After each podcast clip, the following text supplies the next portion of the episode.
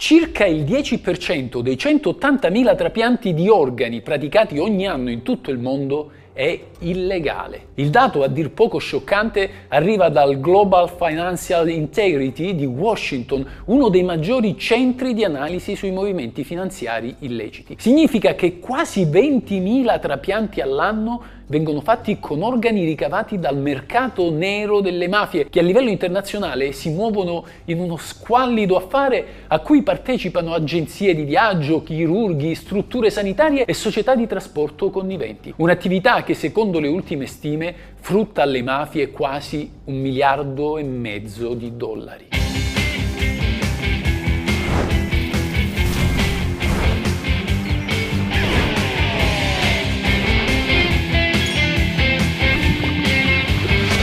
È la legge. Sappiate che se volete vendere un rene per evitare che la vostra casa vada all'asta, non potete. La legge vieta la vendita di organi. Il traffico di organi a scopo di lucro è punito in Italia come in quasi tutti i paesi del mondo, ma ci sono delle zone del pianeta in cui o la pratica è apertamente consentita o i governi chiudono un occhio di fronte alle reti che procurano dei donatori economicamente disperati e spiantano degli organi in cambio di quattro soldi e li rivendono a prezzi esorbitanti a chi ha bisogno di un cuore, di un rene, di un polmone per sopravvivere. Vediamo come funziona il traffico di organi e quanto frutta alle mafie che tengono in piedi questa lucrosa attività. La pratica del traffico di organi è strettamente legata al cosiddetto turismo degli organi, cioè ai trapianti illegali eseguiti all'estero, ossia nel paese di origine del donatore. In altre parole, chi deve ricevere un rene o un cuore si reca direttamente nel luogo in cui viene espiantato e qui viene eseguito l'intervento chirurgico. Chi acquista un organo lo fa perché altrimenti muore e perché prima si è rivolto ai normali canali della sanità pubblica, la quale però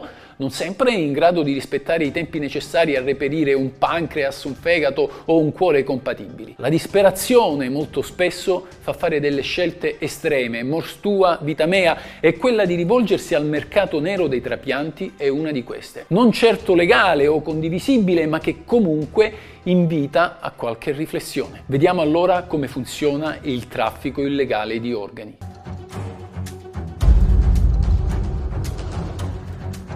Il traffico di organi è basato su una rete che collega diverse figure, ciascuna con un compito ben preciso e che garantisce a tutti un consistente guadagno. C'è infatti quello che potremmo chiamare il procacciatore di organi, cioè quello che reperisce le persone a cui espiantare ciò che serve al mercato nero, con le buone o con le meno buone, a seconda delle situazioni. C'è chi per sfamare la famiglia entra in contatto con i trafficanti e mette a disposizione uno dei suoi organi in cambio di un po' di denaro e c'è chi inconsapevolmente cade nelle mani di strutture senza scrupoli dove avvengono in gran segreto gli espianti da persone vive o morte, un film dell'orrore. In questo modo si cerca di far passare questi interventi per donazioni volontarie quando in realtà non lo sono. Dell'organizzazione dunque fanno parte anche dei professionisti sanitari a pagamento, società incaricate del trasporto degli organi prelevati illecitamente, cliniche in cui vengono impiantati gli organi sui pazienti in attesa, broker che gestiscono la parte finanziaria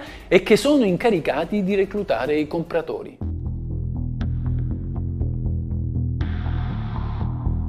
Come vi ho detto prima, spesso chi si rivolge a un trafficante di organi è una persona che ha un disperato bisogno di denaro per mantenere la propria famiglia. Nella stragrande maggioranza dei casi si tratta di migranti che magari provengono dall'Africa o dai paesi del Medio Oriente in cui è in atto un conflitto, una situazione di povertà estrema o una dittatura che li riduce alla miseria o un contesto ambientale o sociale di assoluto degrado. L'allarme di alcune organizzazioni umanitarie è davvero inquietante importante. Molti dei migranti, bambini compresi, quali arrivano sulle coste europee, spariscono nel nulla nell'arco di pochi minuti e vengono ritrovati dopo qualche settimana con una grossa cicatrice e senza un organo. Reni, fegato, pancreas, cuore e polmoni sono i pezzi di ricambio più richiesti. Reni e fegato sono reperibili più facilmente da persone viventi, è infatti possibile campare con un solo rene o senza una parte del fegato. Se però il mercato nero ha bisogno di cuori o di pancreas,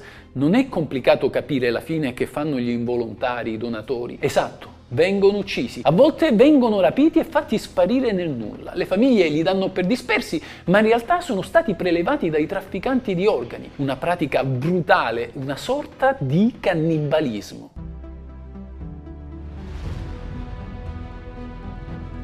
Quanto costa comprare un organo al mercato nero? E quanto guadagnano le mafie internazionali con l'affare del traffico di organi? Non esiste un tariffario ben preciso, ma ad esempio in Pakistan sono stati chiesti non molto tempo fa, secondo un reporter dell'agenzia stampa France Press, 23.000 dollari, quasi 20.000 euro per un rene, una cifra esorbitante rispetto ai 300 dollari pagati nello Yemen dove l'offerta di organi è molto superiore e di conseguenza i prezzi sono più bassi numeri da capogiro anche in Sud America. Le stime delle organizzazioni non governative parlano di migliaia di reni venduti ogni anno a 130.000 euro a intervento, che finiscono chiaramente nelle mani dei trafficanti. Pensare però che questa pratica sia riservata solo ai paesi più poveri è sbagliato. I paesi europei, secondo un rapporto della Commissione Unione Europea, hanno registrato tra il 2013 e il 2014 quasi 16.000 vittime di tratta di esseri umani. Al 12% di loro è stato espiantato un organo con la forza. Dati più recenti dell'Organizzazione Internazionale del Lavoro parlano di 40 milioni di persone sfruttate in vario modo, di cui il 10% oggi ha perso un organo addirittura la vita allo scopo di alimentare il mercato nero. Le cifre pagate per un organo possono arrivare a 250 mila dollari a seconda del tipo di organo e della lunghezza della lista di attesa. Più la situazione del richiedente è disperata, più il prezzo aumenta. Una piaga difficile da contrastare perché spesso l'operazione si svolge tra stati diversi. Chi vende abita in un paese, chi gestisce il traffico si trova in un altro stato, chi riceve l'organo in un altro ancora, chi realizza materialmente l'intervento è da un'altra parte del globo e così via. In questo modo ricomporre tutti i pezzi del puzzle diventa più complicato per gli inquirenti. Il puzzle appunto di una persona ormai smembrata. Questa non è la legge.